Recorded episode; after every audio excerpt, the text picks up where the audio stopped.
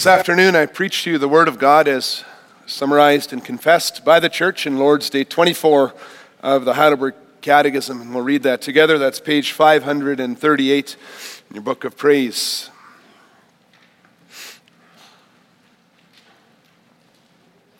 Lord's Day 23, we looked at our confession that we are righteous before God and heir to life everlasting in Christ not on account of the worthiness of our faith, but only in Jesus Christ. And then Lord's Day 24, the church confesses, But why can our good works not be our righteousness before God, or at least a part of it? Because the righteousness which can stand before God's judgment must be absolutely perfect and in complete agreement with the law of God. Whereas even our best works in this life are all imperfect and defiled with sin. But do our good works earn nothing, even though God promises to reward them in this life and the next? The reward is not earned, it is a gift of grace. Does this teaching not make people careless and wicked? No. It is impossible that those grafted into Christ by true faith should not bring forth fruits of thankfulness.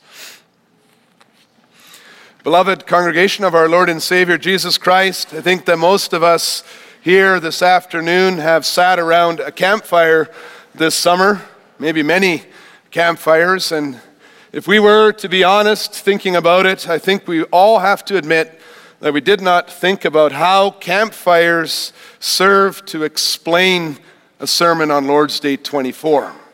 And so let's build a fire right now. Let's do it in our imagination, though, let's picture a fire in front of us. And as we look at this fire that we built, there's several things to notice. First is that the flame of the fire that you built is producing heat and light. But if you were just to take heat and light, it will not work backwards to produce fire. The effects cannot produce the cause. It's, it's a one way street from fire to heat and light. This is the picture we'll use in the first point to show that good works are the result of being saved in Christ. And since they are still imperfect, they cannot be the cause of our salvation. And then we look back at that fire again. And the second thing we notice is that heat and light are signs that there is a flame present. Wherever there is a flame, there will also be heat and light. We'll use this in the, this picture in our second point to show that in Christ we receive the Holy Spirit through whom we necessarily produce good works. Finally, the third thing we notice is that the amount of heat and light that you pictured in that fire will differ depending on the quality of the fire that you imagined.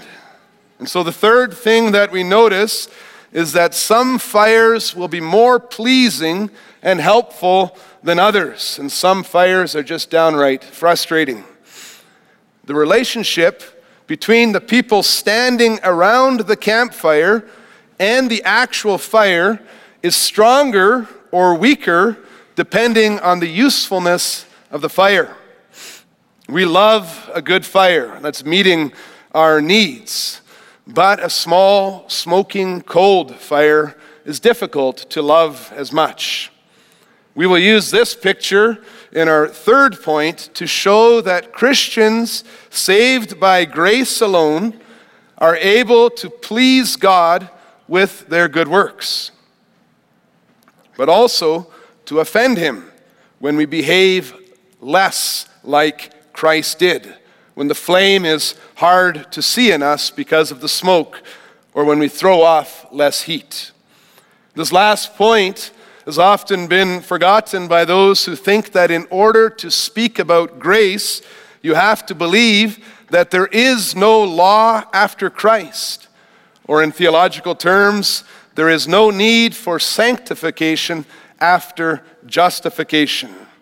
At the end of the build up today, we will hear what the Word of God says specifically about this question Do good works have any value at all after grace?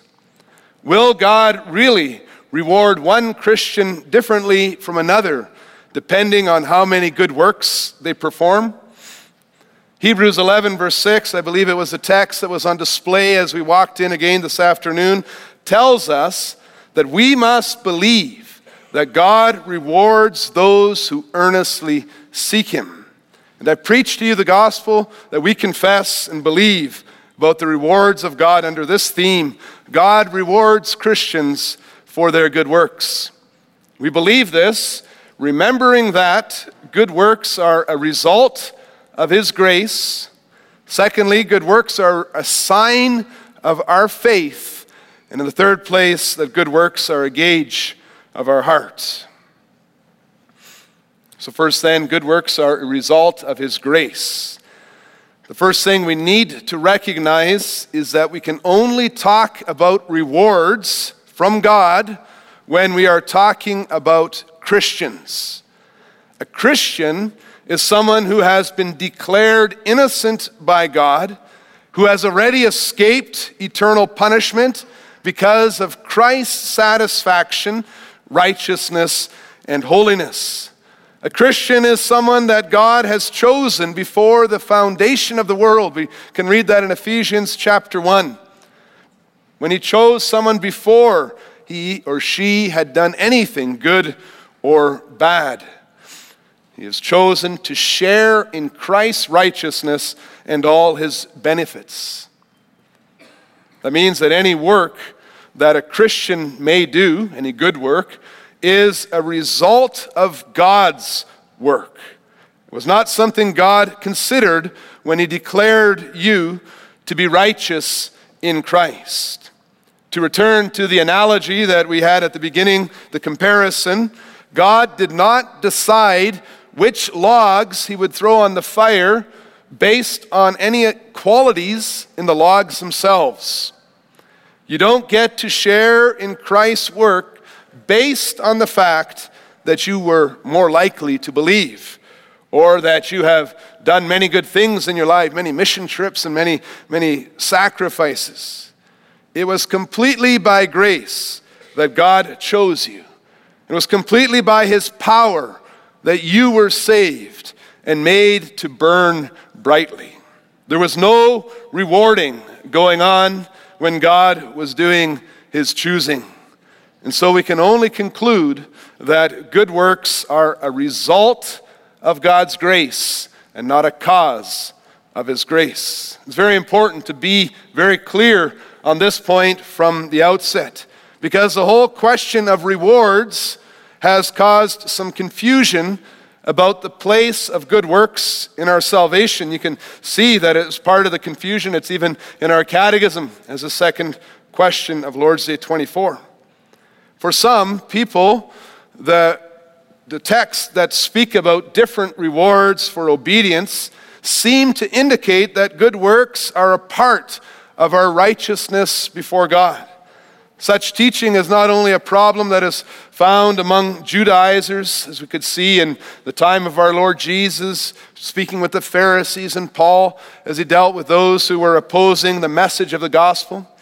Not only found in medieval and even modern Roman Catholic churches, but right now, while we are in this worship service, there are so called evangelical preachers declaring that you can earn your salvation as a reward for your good works. The preacher will say, Christ has, has opened the door for you. Now get up and, and, and walk through it. The power is within you. Stop your worldly living. Stop doing bad things. And then they, each preacher has his, his own list that he makes. Some churches, and it was very common in Brazil, stop your drinking and, and stop your smoking. Be faithful in your church attendance, your tithing, using veils or whatever Christian clothes the minister may decide is necessary. And then God will reward you, He will save you. You can see these people living under this spiritual slavery without hope, without Christ, and our heart goes out to them. How blessed we are to hold on to, to embrace. Ephesians 2 God sees us as righteous in Christ in spite of our imperfect and defiled works. The Bible teaches, and we believe, as we also read, we are saved by grace alone and only for the sake of Christ's merits. Good works are unable to earn our salvation or make us right before God. In the same way that the dead, cold wood is inert, it's, it's passive, it's unable to, to just burst into flame spontaneously unless it is acted upon by an existing flame. In this sense, then, the promised reward, as we confess, has to be based on God's grace. When God shows his favor to a person, the very fact that he even looks at that person as his own child is a result of his gracious work in the heart of that person. We confess it clearly the reward is not earned, but it is a gift of grace. It is grace upon grace. It is a subsequent blessing that flows from the work that He Himself has done. Our unity with Christ by true faith is a gift of God. And we will immediately produce good works in our lives when God works on us. We see that in our, our second point that good works are a sign of our faith. And you can see what we confess in the last question and answer. It's impossible that those who are grafted into Christ by true faith should not bring forth fruits of thankfulness. As soon as you are a part of the good fire, Jesus Christ, then you are no longer cold and unresponsive. But being on fire yourself, you begin to give off heat and light. The whole process is explained very clearly in Ephesians chapter 2, where the Holy Spirit he starts off by showing how dead sinners are saved in the blood of Jesus Christ. And then verses 8 and 9 explain through faith, not by works. And then he shows the consequence of this work of Christ. In verse 10, you can see that, for we are God's workmanship created in Christ Jesus to do good works, which God prepared in advance for us to do. When God saved us, He prepared us, or He saved us to do good works. And not just any good works, but good works which He prepared in advance for us to do. We can already see a connection to what He has commanded, what He has revealed to us. And as we keep reading in Scripture, we see that not only did God prepare good works for us to do, but He Himself works in us by His Spirit so that we are actually able to do things that are acceptable and pleasing to Him.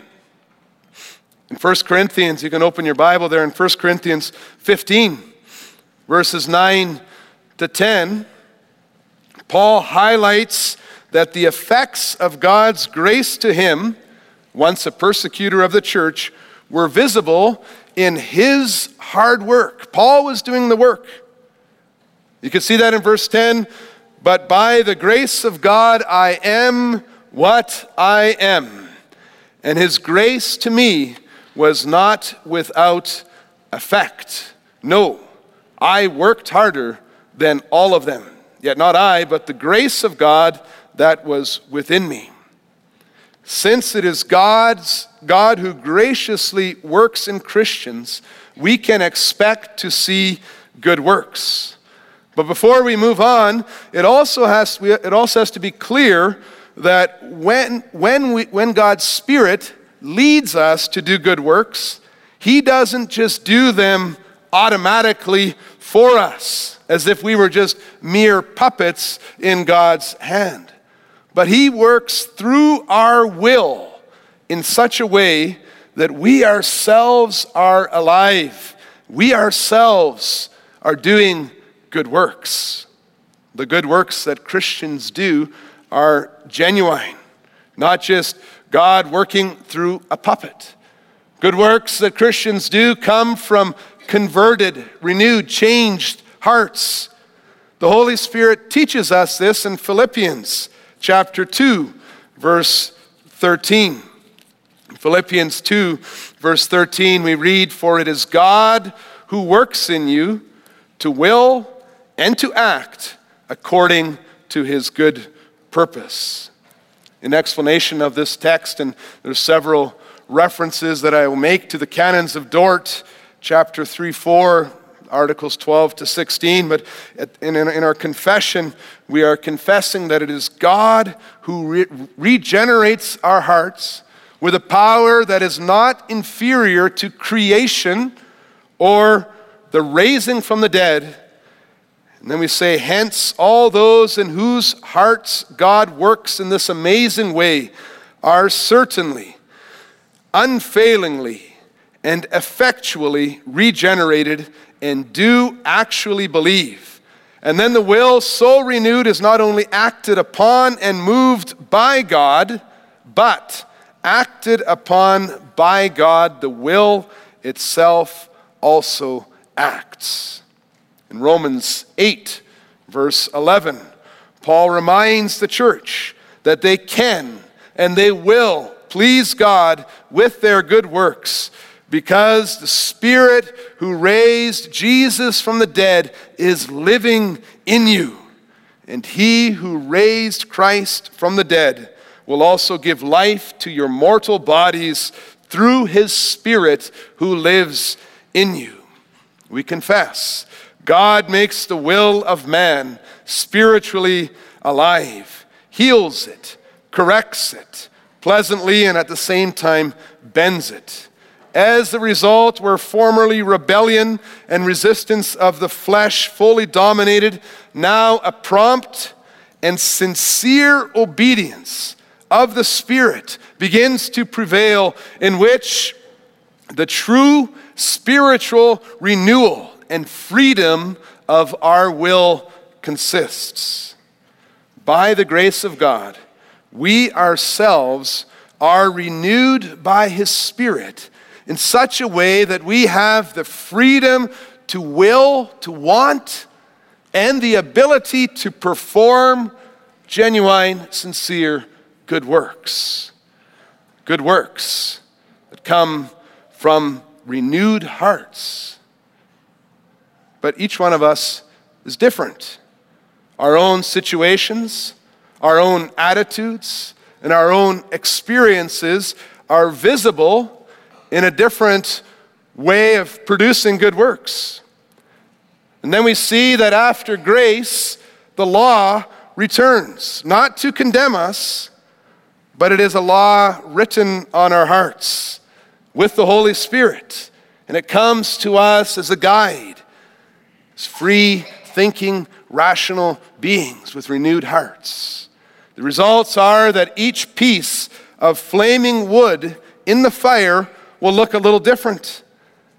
And this will have consequences both now and eternally.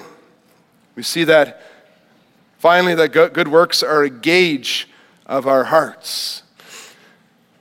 So we come to part that is often forgotten, and by way of introduction, I think it's important to understand that it is not only Judaizers and Roman Catholics and Arminians who are confused about good works and rewards, but there is also confusion on, on the other side of the spectrum.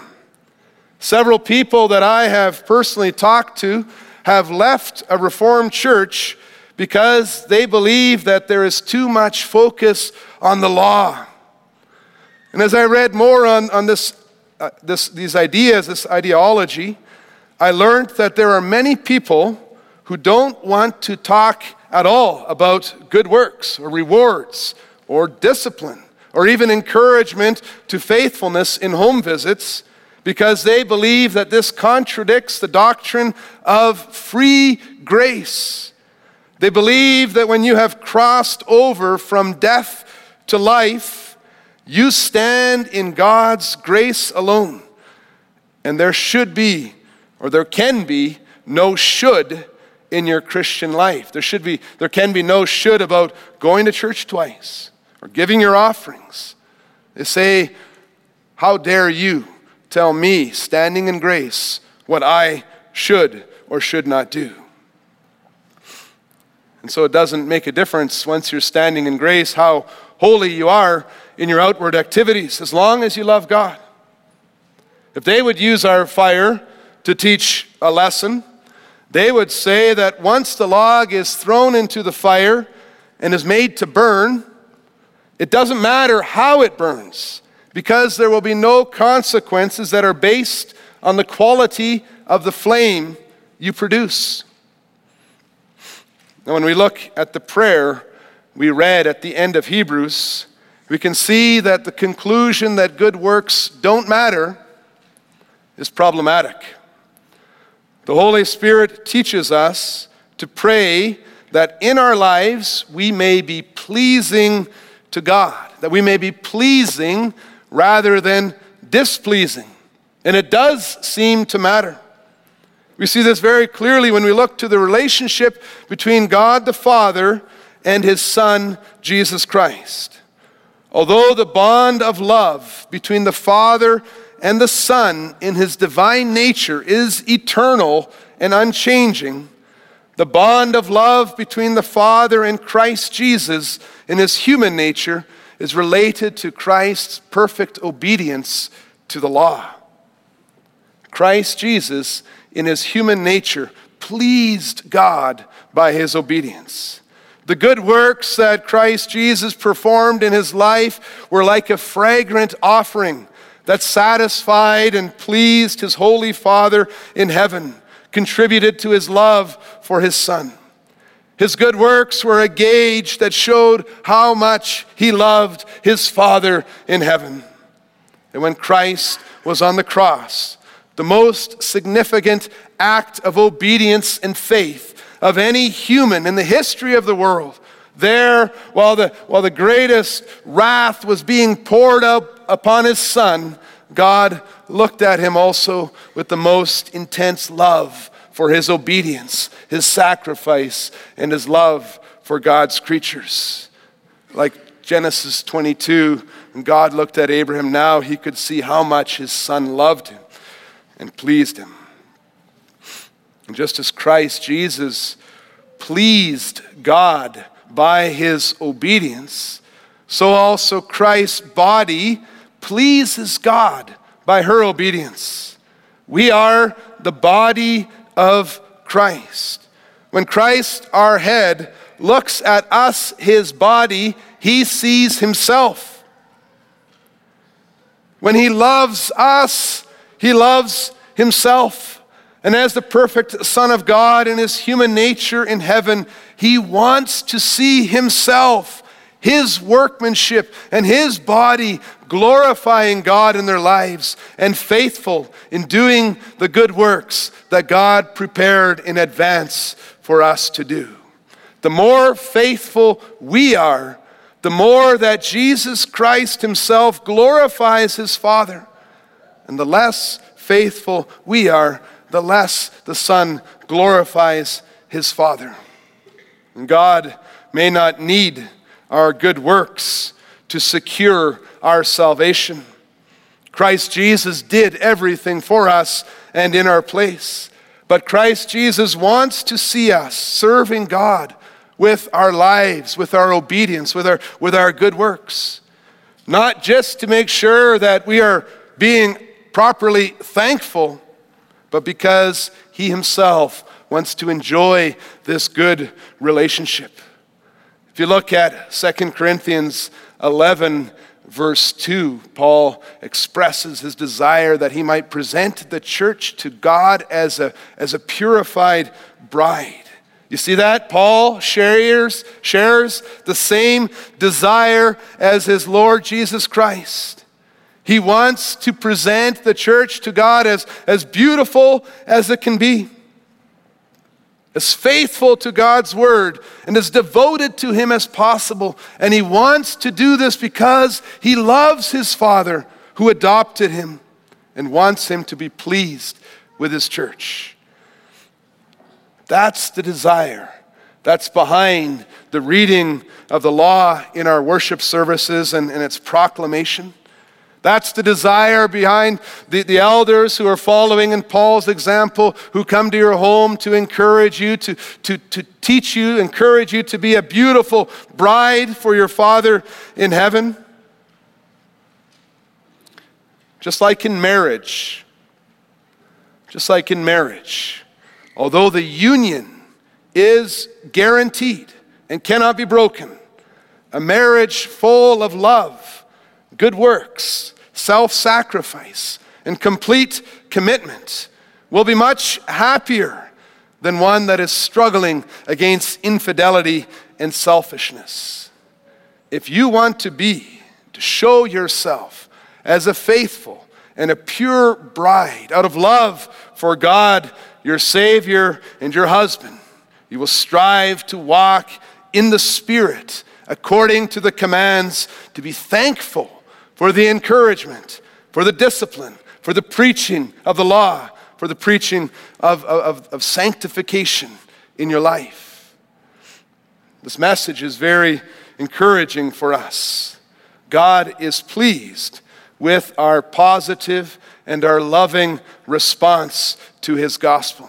As we saw in the last point about that, the, the, as we saw in the last point, the good works of a Christian, even though they may not be perfect are an act of that Christian, of his renewed will, of him standing before the Lord as you, as an individual. We really are doing them as new creatures with new clothes, and that is what makes them interesting, delightful to the Father in heaven. Even if his child can only crawl, a father is still delighted by his progress because he knows that that child is doing it for him. Brothers and sisters, scripture is very clear that our good works please the triune God, and he is glorified by them. When we are doing good works, we, we sin less. We are more joyful, which pleases God. We walk closer to him. His name is, is more honored. Good works serve as a gauge that measures what is in our heart and how pleasing we are to God. And so God looks for your good works, He cares about them. We also can look and see our good works as a gauge of how pleasing we are as a son or a daughter in the kingdom. Revelation 2 Revelation 3, we have our Lord Jesus Christ in his glory, human nature, divine nature, looking down to his body, the church. And he cares very much that the church is bringing glory to God through their obedience. Paul's letters are the same.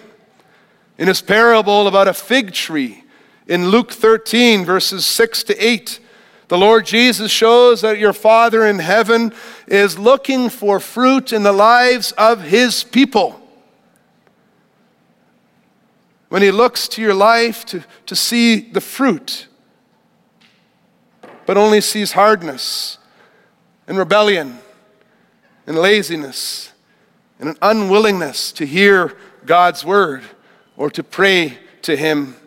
We confess, and this is chapter 5 of the Canons of Dort, Article 5, that we offend God.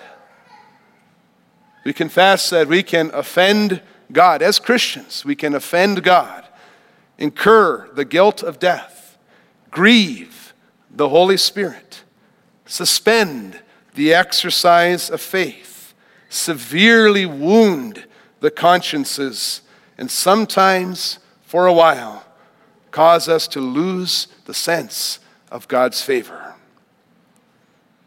You see, in His grace, He gave us life. He allowed us to grow. He watered us. And now He wants to delight Himself with the fruit.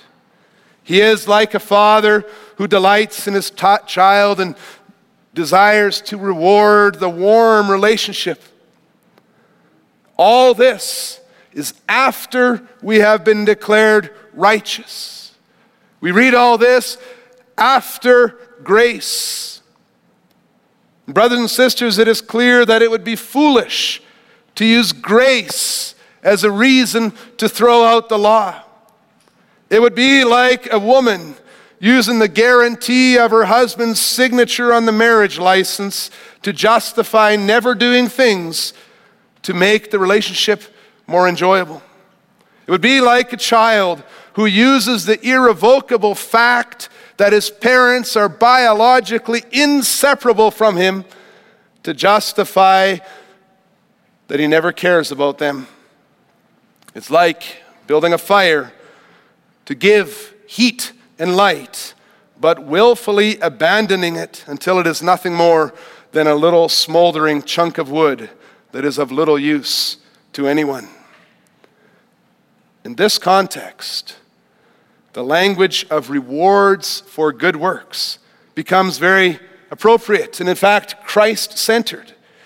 We should not be surprised about this language because our whole understanding of the value and the effectiveness of the person and work of Christ Jesus is related to the idea of God rewarding the righteous according to his covenant promises. We sing psalms that speak of rewards, and, and most of the songs chosen this afternoon mention a reward. And as we read the passages that are given as proof texts, for the question in Lord's Day 24, where we see that God indeed did promise to reward our good works in this life and the next. The church confesses that God promises to do this. The fact of the matter is that God does not treat every Christian exactly the same, because not every Christian displays the same holiness in his or her life. Not every fire burns as brightly, and the shape and the well being of the burning piece of wood can deepen or weaken relationships both now and eternally. We experience this already now in our lives. Our Lord Jesus teaches us this. John 15, he encourages us to produce fruit. He says the Father is looking, he's pruning off the branches so that we may produce more fruit and then he says that, that as you produce fruit, then you can turn to your Father and you can count on Him in Christ in your prayers. The more you become like Christ, the closer you will walk and live with your Father in heaven. When you are truly led by God's Spirit and by His Word every day of your life, you also experience a real nearness to your Heavenly Father with much more peace and much more joy than when you are living in disobedience. The Bible teaches us also that there are eternal rewards for our good works. You can see this if we go back to our Lord Jesus Christ in heaven, talking to the churches on earth, his body in Revelation 2 and 3. You can see that he speaks of the rewards that are given to those who overcome. You remember that. He repeats it. To those, to you who overcome, you will receive. Again, in Romans chapter 2, Paul makes a clear connection between our conduct on earth and our reward in heaven. Romans 2, verse, verses 6 to 7 and verse 10. All these things are revealed to us to encourage us to stand firm in the midst of persecution, to live in obedience, to enjoy to the full all that we have in Jesus Christ. The Lord speaks to, the, to us in this way to encourage us to embrace all that we have in Jesus Christ. The scriptures also seem to teach that there, is a, there were different rewards in eternity. For example, on, on the side of punishment, on the other side, if you were to read Luke 12, verses 40, verse 47, you would see that it seems to teach that there are different degrees of punishment for the disobedient. But also in heaven, in his Sermon on the Mount in Matthew 5, the Lord Jesus promises to reward Christians in heaven with those specific things that they had to sacrifice on earth for his name's sake. that could be different for different people. What will it look like? How will it work? We don't really know, but we do know that it was possible for our Lord Jesus to love one of his disciples more than the others. And this did not cause pride or jealousy among the others, whom Jesus also loved.